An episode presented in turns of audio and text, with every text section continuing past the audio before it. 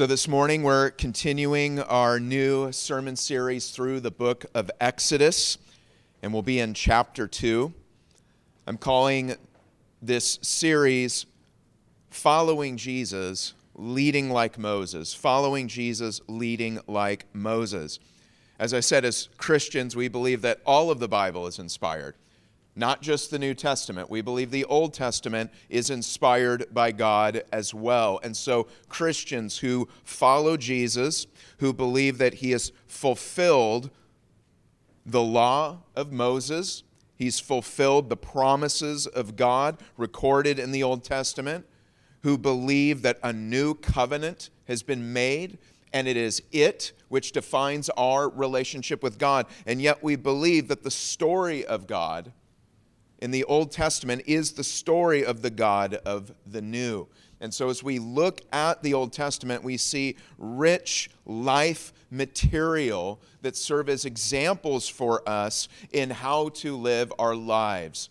And the Apostle Paul says this expressly in 1 Corinthians that these things were written for us upon whom the ends of the ages have come.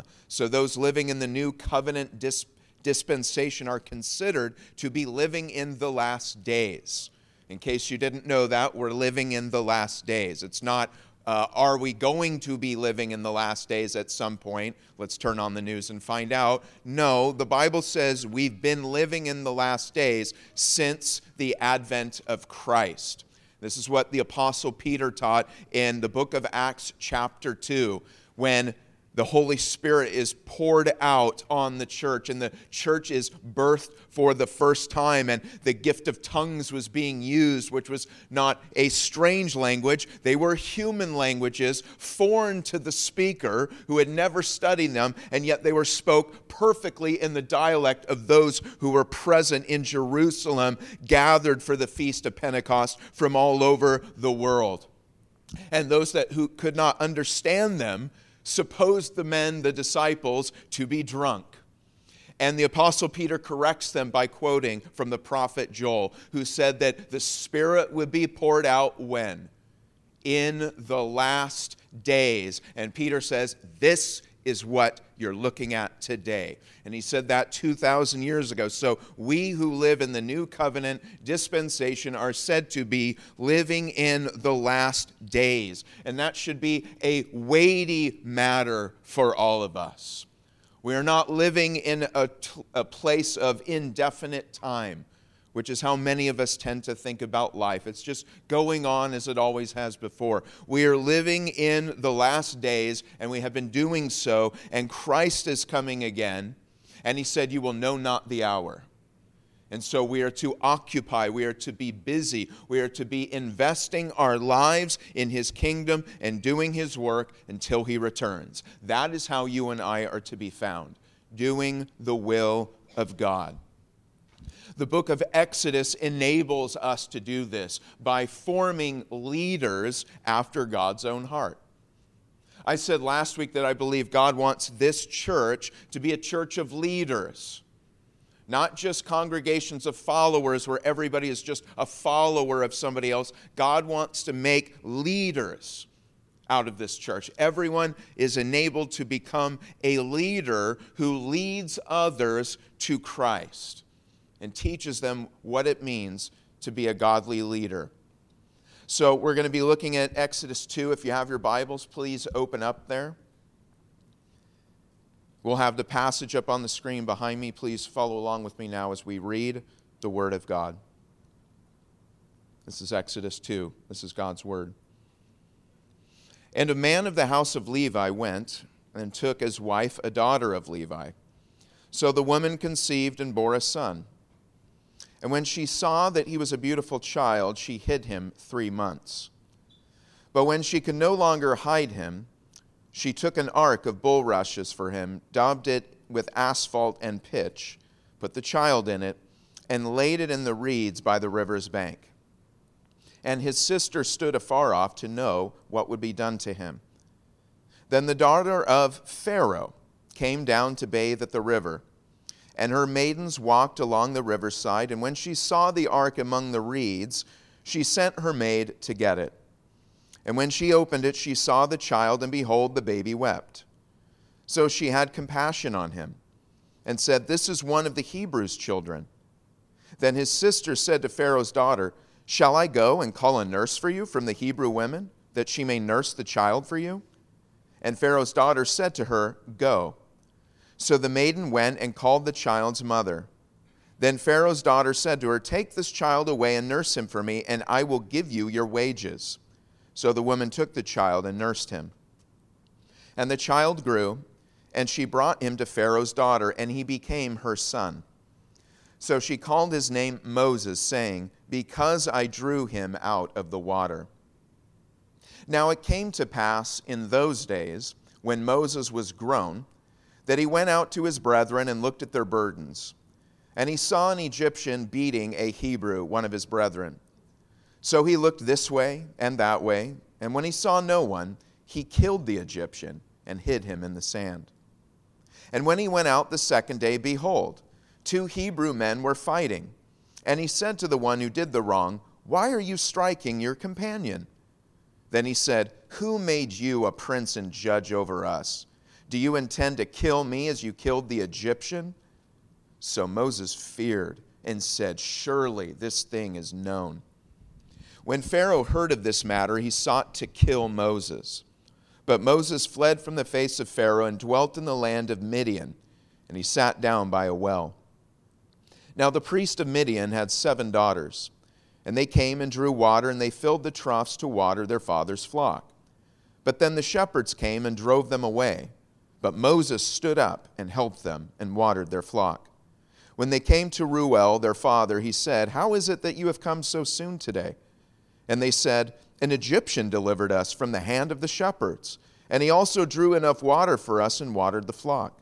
So he said to his daughters, And where is he? Why is it that you have left the man? Call him, that he may eat bread.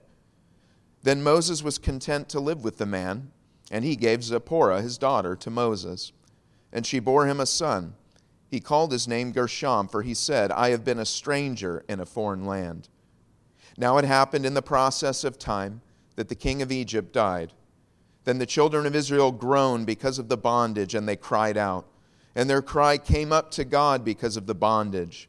So God heard their groaning, and God remembered his covenant with Abraham, with Isaac, and with Jacob. And God looked upon the children of Israel, and God acknowledged them. Let's pray. Heavenly Father, we just come before you this morning and we just pray that you would breathe life into these words so that they become living words to us. We ask that you would open up the eyes and ears of our hearts this morning so that we would not only think through these things with our minds, but that we would receive them with our hearts. We pray that you would mold and fashion men and women after your own heart this morning. Lord, if we've come in with desires for other things, if we've come in with idols that, like Israel, even though you're in our lives, we still look to, these golden calves that you want to take out of our lives, we pray that we would give these things up to you this morning. Help us to become people who know how to lead others by being totally and completely dependent upon you. We pray now in Jesus' name. Amen. Um, I could say this about Scripture, but I'm, I'm thinking particularly about the life of Moses. The life of Moses is so rich, and I'm only going to share three points from this chapter, but I just want you to know by no means am I saying that's all you can get out of what's here. I kind of look at it this way How many of you have been snorkeling in Hawaii? Has anybody been snorkeling in Hawaii? Okay, so I lived in Maui a long time ago before I was married, before kids. Feels like a lifetime ago. Um, but I remember going snorkeling. It's an amazing experience. You get your snorkel gear, you go in, and as soon as you're under the water, I mean, instantly, it's not like there's uh, only certain good places. Pretty much anywhere I went, random, non touristy type places, it was just amazing. The brightness of the colors of the fish and the coral, it's just amazing. It's so rich and beautiful and vivid that you really have seen something, and you come out and you want to tell everyone, but by no means have you seen the, the whole ocean. You, you've only seen this one small part, and I feel like that's kind of how my study of the life of Moses is. I, I, I, do not pretend to have seen all of it. There's more I have seen. I don't even have time to say, but I just want to share some of these vivid images that I've seen here as I've spent time in God's Word and thinking particularly of this theme of leadership. And so there's three points I want to share.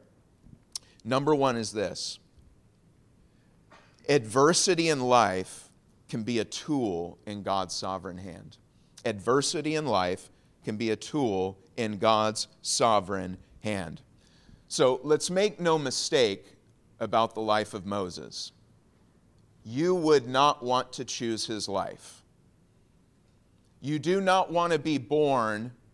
I mean, a lot of us, I don't know if I grew up hearing stories of the Great Depression. My grandpa Woody, who was a World War II veteran, my grandma Corrine, they're both with Jesus now, sweet, wonderful people, and they would pass on stories of what it was like to live during the Great Depression. Stories of literally hiking through three feet of snow with two children tucked under her arms with their last 25 cents to get some milk at the store.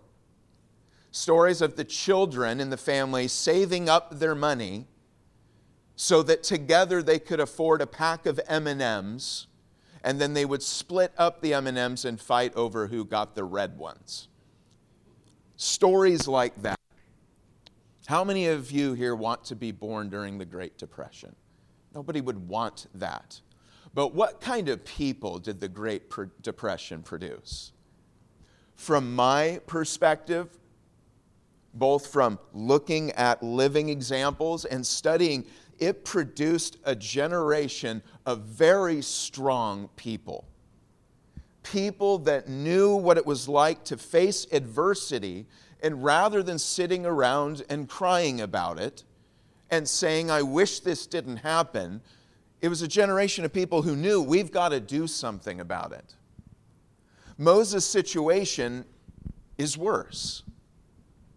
This whole scene in Exodus 2 would not have happened if not for the fact that A, Israel is a nation of slaves. So, how would you like to be born in slavery? And then B, a infanticide was state mandated that every male child would be killed. That is the circumstances into which Moses was born. If it weren't for those circumstances, there's probably no other way that the son of a Hebrew slave would be raised in the palace of Egypt. What other way is Moses going to get there? To receive the education and the training of Egypt, which is spoken of in Acts chapter 7 in the martyr Stephen's sermon summarizing the Old Testament. Brilliant sermon. And he says that Moses was schooled in all the, he got the best education there was. He got trained in jurisprudence. And though we believe that the God inspired and even spoke and even at times dictated the word to Moses, we ought not to think that Moses' training was of no value. That it was just an accident he ended up being a judge over all the people of Israel. That he just happened to be the one writing the laws, handing them down, and executing. That, that just magically happened. God prepared Moses, and adversity was necessary.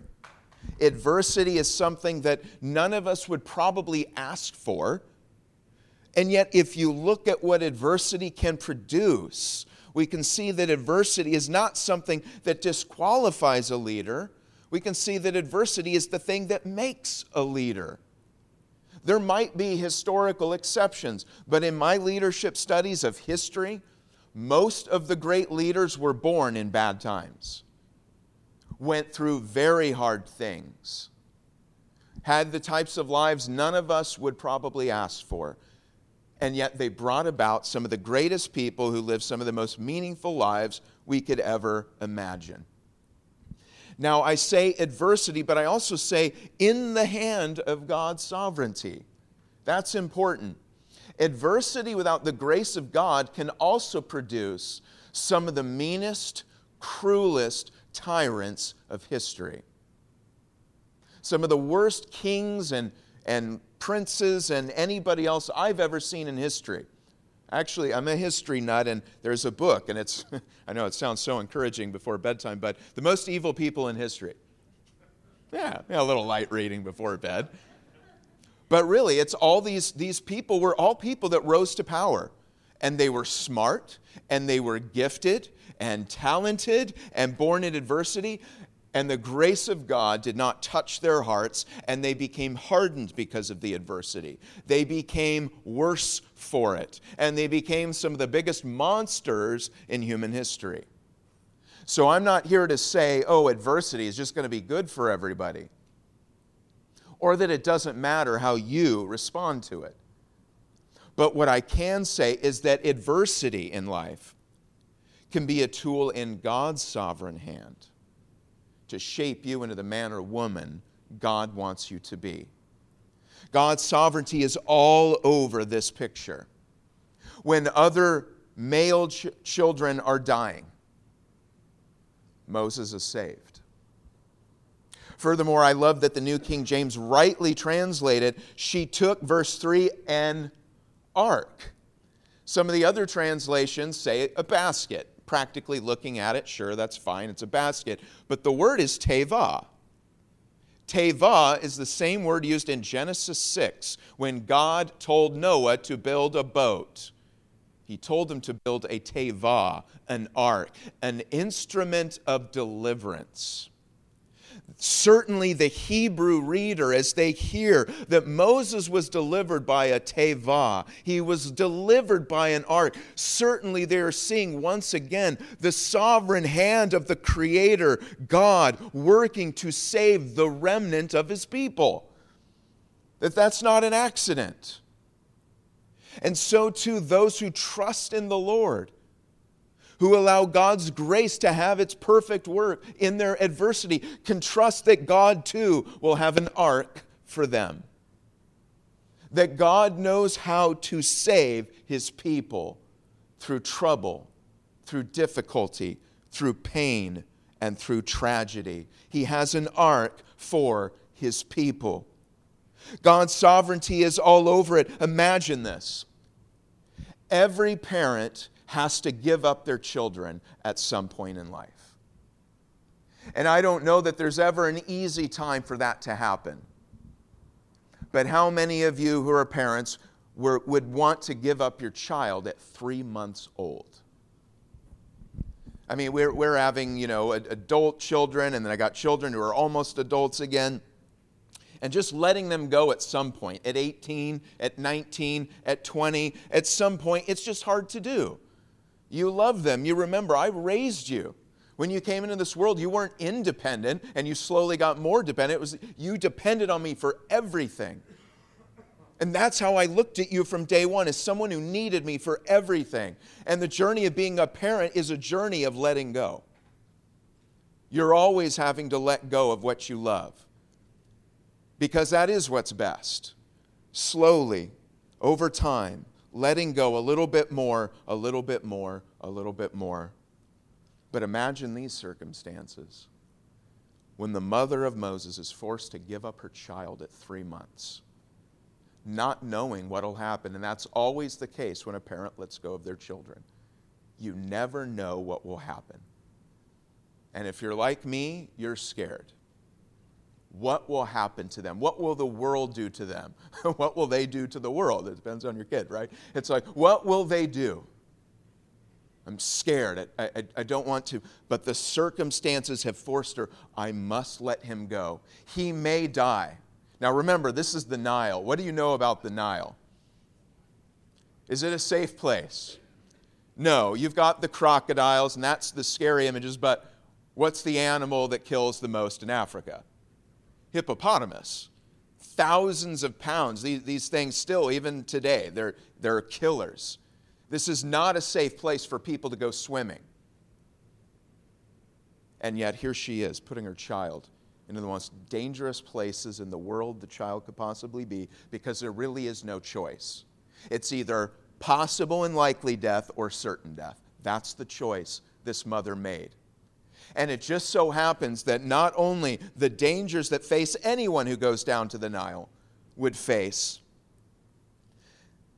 God's sovereign over it. So not only does that not happen, not only is the child not devoured by wild animals, but someone meets him immediately. A savior is arranged for Moses. And it's not just any savior. What is this a coincidence? Or is this the hand of God? Just at the moment when a three month old is sent down a river full of ravenous animals, not only does someone get there to stop that from happening, the person who gets there is the daughter of Pharaoh. And it just so happens that the daughter of Pharaoh, unlike her father, because you might have thought, well, she'll be like her father. What would she have done if she were like her father? Sometimes the apple apparently does fall far from the tree. If she was like her father, take this vile, despicable Hebrew child and kill it. But she says, Dad, I don't care that that's what you want to do. I see this baby is beautiful. It says she beheld him and he was beautiful. The sight of this baby touched her heart. And she says, I'm going to save him. I'm going to use my power and my position as the daughter of Pharaoh to protect this innocent baby who is not my own from my own father.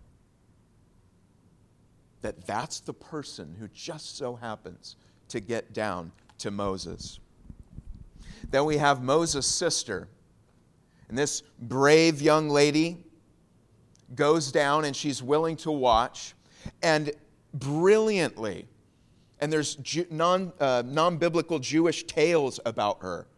Like just that she was brilliant. She goes down, and just in that moment, because she couldn't have known this was going to happen. She did not plan for it. And yet, in that moment, she sees that it's Pharaoh's daughter, and she rushes to her and says, Do you want me to get one of the Hebrew women to nurse him for you? That's genius. Perfect timing. Absolutely genius. And it's not done. Pharaoh's daughter says, Yes. You can't control someone else's response to you.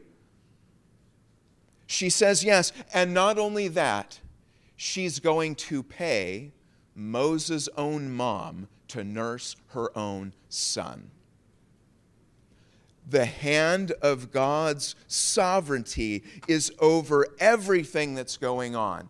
Even though the bigger scene, if you look at it, is utter chaos and horror slavery, infanticide, wild animals. And yet, God's hand, God's sovereign hand, is present I believe that if these adverse circumstances had not happened, we would not see Moses in the pages of Scripture. It is the adversity, it is God allowing the adversity to take place, but it's also God's deliverance through the adversity that makes such stories of great leadership possible. What adversity do you need to give to the Lord this morning? Because, as I said, adversity by itself is no guarantee you will turn out better. But with God's hand, I can guarantee you will turn out better. You will turn out stronger, braver, more courageous, more humble, more compassionate, more kind. But if you don't trust God with your adversity, and you sink back into base human motivations, you will become worse for it. And I know in the moment, many of us, and I've done this too, you just want to survive. You're like, I don't even have any grand, lofty visions of being a wonderful moral person. I just want to survive. And that's, that's all I care about. And I get that and I understand that, but I just want to beg you, please, look to the Lord. Keep eternity in mind. This is but for a moment though it feel like an eternity. Eternity is where God will reveal all of these things to us. So trust in Him. What adversity do you need to give to Him this morning and say, Lord, I believe if I give this to you, not only is this not going to work out for my destruction, it's going to work out for my good. Secondly, in God's economy, failure is often a necessary preparation for success. Look at verses 11 through 15. So we've basically we've fast forwarded 40 years. So I don't know if you know this, but Moses' life takes place in three stages. Three stages of 40. 40, 40, and 40. He's 40 years in Egypt, he's 40 years in Midian, and he's 40 years in the wilderness. 40, 40, and 40. Three different stages. And you'll notice we pass through two of them in one chapter. The first chapter of his life, we go right through it. You get the backstory in chapter 1, but really his own life, that's chapter 2. 40 years. Then the next 40. We go right through that. And by the time we get to chapter 3, we're getting the last 40 of his life. It's the last third of Moses' life that is the most important. I think that right there is something people need to hear. You know, you can look at different cultures and you realize that there are big differences between cultures and their value of age. Some cultures worship youth, and some worship age. The Greeks were known for worshiping youth, and some would say America is more like that. We worship youth. Other cultures know if you're young, you're, you're I mean, no offense if you're young today, but you know, you're an idiot. you know, you, you don't know anything. If, you know, and people like, oh, I don't want to have gray hair. I don't. Actually, you weren't considered worth listening to unless you did. Okay, and I'm not I'm saying those are both extremes we're looking for the wisdom of God, which transcends age. But you see what I'm saying? There, there can be a big difference. And I think in our culture, we tend to think anything great you're going to do, it's going to be earlier on. That the big, better portion of your life is when you're young. And if you're talking about physically, and again, we're doing things medically and scientifically to prolong uh, uh physical abilities for longer, which I'm thankful for. That's wonderful. But people still tend to say, well, if you're going to do something great, it's going to be in your 20s, you know, maybe in your 30s because you still have some of your energy, but then you have a little more of the wisdom. But then after that, it's like whatever. You're just kind of, you know, resting on the foundation of what you already did. But in Moses' life, we see his life's work was not till the last third. It's the last third of his life that the rest of the Pentateuch spends its time taking about. That's something to keep in mind. But I want to say that here, as we get to the, the end of Moses' 40 year period in Egypt, we see what I'm going to call an apparent failure. You could argue it's not a failure, but in a sense it is. Part of failure is not so much an objective announcement upon an event, but rather our feelings about it. Do you know what I'm saying? When something goes wrong, you try to do something or a relationship doesn't work out, you feel, feel like a failure. Okay? But years down the road later, you look back and you can say, though I felt like a failure, and maybe I don't know how else I would have felt, but I can look back and say that I wasn't because this was working towards this thing over here. And what we see in God's economy is that failure is often a necessary preparation for success. So, what we see here is early on, even before we're given any call of God, so as far as Scripture is concerned, there's no call of God yet on Moses' life. He hasn't heard it. And yet, already in him, there's a dream. There's a dream to be a deliverer, to be a savior and we see him execute it right here. He comes upon an Egyptian beating a Hebrew man one day. And we don't know how long this has been going on. Well, you know, was he an Egyptian? Was he a Hebrew? He was raised both. He was legally adopted. The language says that Pharaoh's daughter legally adopted him. He was raised as an Egyptian. He's so Egyptian that when he runs to Midian and the Midianites see him, they say, An Egyptian saved us. That's how Egyptian he was. But he's wrestling with, But I'm a Hebrew. We don't know when exactly he found out. Did his mother tell him? She was nursing him for three months. Three month year old's not going to know that. When did she tell him? Even if she wanted to, would it have been safe for him to know that he was a Hebrew? We don't know when he knew, but at some point he knew I'm not really an Egyptian, even though I live like one. I'm a Hebrew. And he started having compassion. And remember, he's got it about as good materially as anyone possibly could. As far as wealth, security, power, prestige, he's got it. But something was growing in him that meant more to him than all of that. And it was the plight of his people. And so one day he sees an opportunity. This has probably been growing up in him for a time. He sees an opportunity. And without the call of God, he seems to, to try to make the call of God happen for himself. He seeks to become a savior, and he kills the Egyptian man beating the Hebrew slave, buries him in the desert. And we can know that he, he's trying to, to create a call for himself, because not only does he do that, so he kills the Egyptian, rescues him, but then when he sees two Hebrews fighting, what does the text say in verses 11 through 15? It says he came upon two Hebrews arguing, and he seeks to arbitrate over them. And a legal term is actually used. Why have you committed a crime against your neighbor, against your fellow Hebrew? He's setting himself up as a judge a deliverer and a judge. The very thing later God will call him to do, but has not called him to do yet. And he seeks to do it. And in sort of a foreshadowing of what the rest of his career is going to be like, in his effort to save and to be probably appreciated, he's rebuked. Who made you a prince and judge over us? Moses then finds out that not only has he failed to win the people he wants to save, he's lost everything in the world. And he is now running for his life to the desert where he has nothing. He went from having everything to nothing, from what we know, in a day. Lost it all. From his felt perspective, he was a failure from his felt perspective, Moses was a failure. But what I want to say and what we learn is in God's economy, failure is often a necessary preparation for success. What do I mean? Why?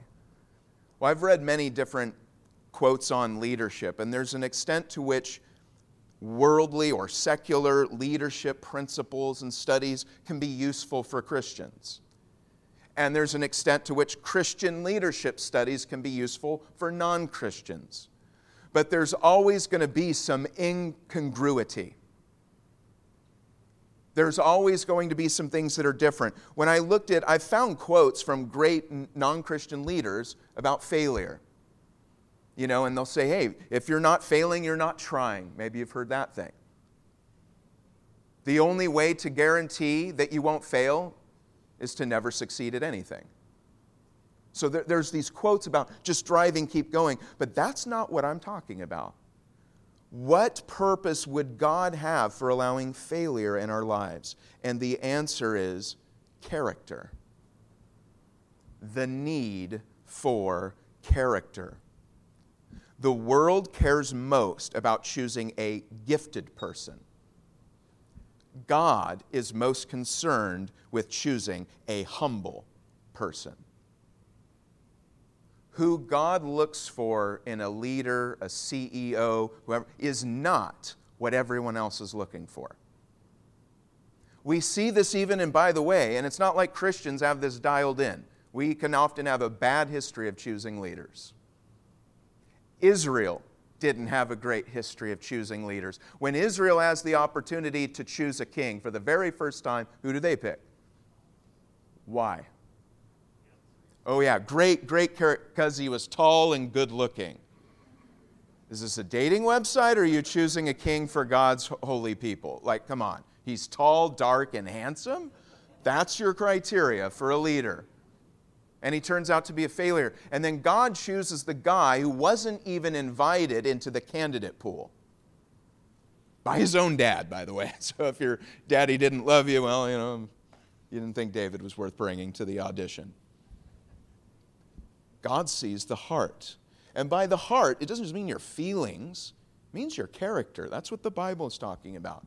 When it talks about the heart, God looks at the heart. It means he looks at the character And failure is often an indispensable tool in humbling you, reminding you that you're dependent on God, that you're not in control of everything,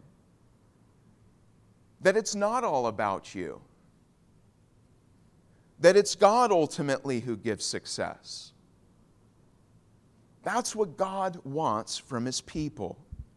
And I think what's happening here is Moses is learning look, I'm going to be called to be both a deliverer and a judge, the very two things I tried to be.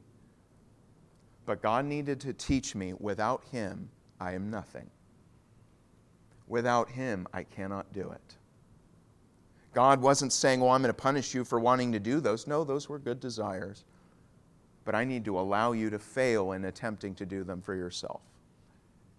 And then one day, and in this case, many days later, I will do this in you. And then you will know that it is me who has brought you here.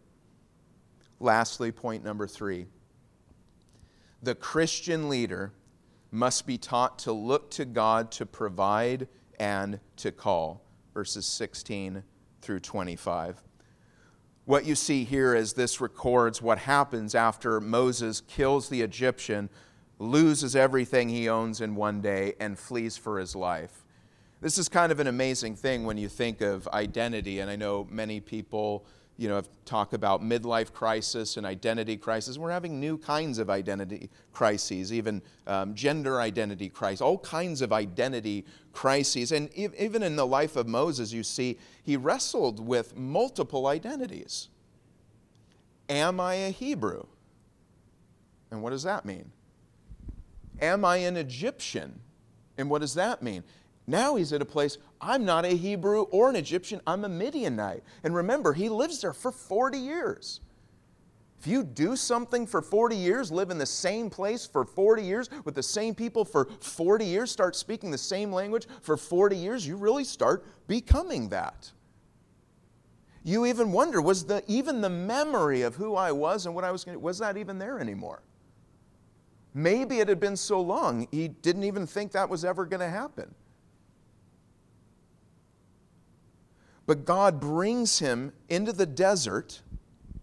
He's got nothing there, and it just so happens he comes to an oasis, to a well in the desert, and he is immediately given an opportunity once again. So you, you see the dream in Moses doesn't fully go away. As soon as he gets there, there's a well, and these seven daughters of Reuel go down to get water, but these evil shepherds go down there and chase them away. And what does Moses do? Here he is again, the Savior deliverer guy. And he comes in and he drives them all off, scares them, beats them, whatever it was he did. He got them all to leave. And the daughters of Reuel run back. And this is how Moses is known. He's this Savior deliverer guy, and he's brought in, and he's brought into the family, and he is offered one of the daughters, and he marries her, and he has a son, and he builds a new life. And I think what God was teaching him here is that ultimately you need to look to God to, to, provide and to call. You don't have to trust in Egypt where you grew up and where you had all your, your wealth and your security. That you can follow God, you can seemingly lose it all, and in the desert, God will make a place for you.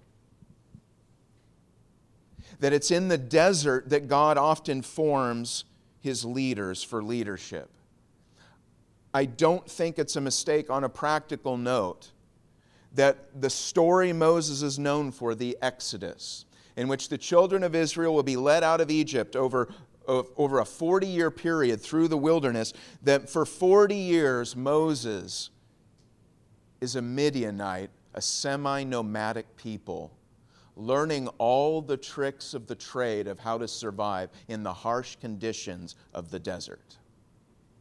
There's a reason Egypt grew up so powerfully, and the Nile is a large piece of why.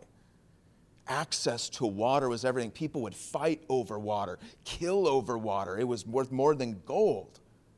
Water and the Nile. So, to learn how to survive in a place where there aren't great rivers, there aren't great streams, how do you find water? How do you hunt? How do you survive the heat? How do you make temporary dwellings since you're going to have to up and go because you can't grow anything? He didn't learn that in Egypt. A big city. He learned all these skills he was going to need out in Midian, in the place he seemingly would never have been had he not failed in the first place. And I believe it is during this time that God taught Moses to look to the rock. Because the pressure was going to come one day, not just for yourself, but there's going to be people following you, Moses. There's going to be people following you, and they're going to say, How are we going to survive? How are we going to live? Where's the food going to come from? Who's going to pay our bills? How is it going to get done? And Moses, all that pressure is going to be on you. And you're going to need to learn to look to me as the one who provides and calls. And Moses is learning this in the wilderness. My question for you is Have you learned to trust in the Lord alone for provision? This is the lesson Moses needed to learn. It's the lesson that was probably most hard for Israel. As they are led out, they keep thinking, well, Egypt provided for us. Maybe we should go back there. We had it so we knew where things were coming from. It was predictable. I knew where things were coming from. Here we are in the wilderness in these makeshift tents, and we never know literally where our next meal is going to come from. We want to go back to what's predictable and familiar. Many of us would do the same thing. Perhaps we are doing the same thing. We are not trusting in the Lord alone for our provision. And I just want to encourage you, along with this lesson of Moses, all of us have to go through it. In some way or another, are you looking to the Lord for provision? And lastly, are you able to look to the Lord for the timing of your call? Maybe you have a dream you have ambition, you have hope. And like Moses early on, you, you attempt to engage in it, you attempt to make it happen, and it seems like an utter failure. And you can kind of give up on the dream or, or think, well, God's not sovereign or it would have worked out the way that I wanted to. And what in the world is it I'm doing now? This isn't even related to this at all. I'm not even in the right place to deal with all of that. And yet we see here this whole time in what looks completely separate from what Moses thinks God is preparing him for his call, but the timing has to be right. And it wasn't even in the first third of his life, wasn't even in the second third, but the realization of the dream and of the call is in the last third of his life. Can you trust God for the timing of his calling on your life? And I assure you, if we can look to the life of Moses and say, yes, God's calling and timing and provision were just right, then we too, by faith, can believe that His timing and His provision will be right for ours. Let us pray. Heavenly Father, we just come before you this morning and we thank you so much for inspiring these words to be written. Lord, I thank you for the man Moses that you really raised him up, that he was born under adverse conditions, harsh conditions that none of us would desire. And yet it was because of these things he becomes the man whom history knows of as the one who leads Israel out of Egypt. Lord, we thank you that with you there is no failure that cannot lead to success because ultimately you are after our hearts. You're not thrilled or impressed with the giftedness of people as though it serves you some purpose you could not achieve for yourself, but rather you delight in a humble and contrite spirit and failures in life, whether business or family or anything else can become a tool to humble us and to remind us of who we are and how much we need you And as painful as that is, it is a delight for all souls to know that all we need is you. Lord, I pray you would teach us to look to you for provision. Maybe we've learned it in the past. We have stories we can tell about how we were broke, we had nothing. We had no car, had no food, had no this, had no that. And you provided. But maybe we're in a season today and it just feels different. But the challenge is the same. Will we look to you to provide? Lord, I know some of us are wrestling over a calling. What's my meaning in life? I just feel like I'm ticking away the hours that make up a dull day. And I just wake, get up, and repeat and do it again. I don't see where it's going. Lord, I just pray that anyone here, lacking a sense of call in their lives, would hear the voice of your Spirit saying, I have a call on your life. I am able to use you for eternal purposes. If you will humble my, yourself, wait on my timing, and do my will. Prepare us as a church, I pray, to receive our call. Our call to love you with all our hearts, and the call to love everyone who comes in these doors, to treat them as family, to treat them as friends, and to never give up in that pursuit, no matter how many times someone hurts us, but to keep going just as you never gave up on us. Help us to love everyone that comes into our lives as well.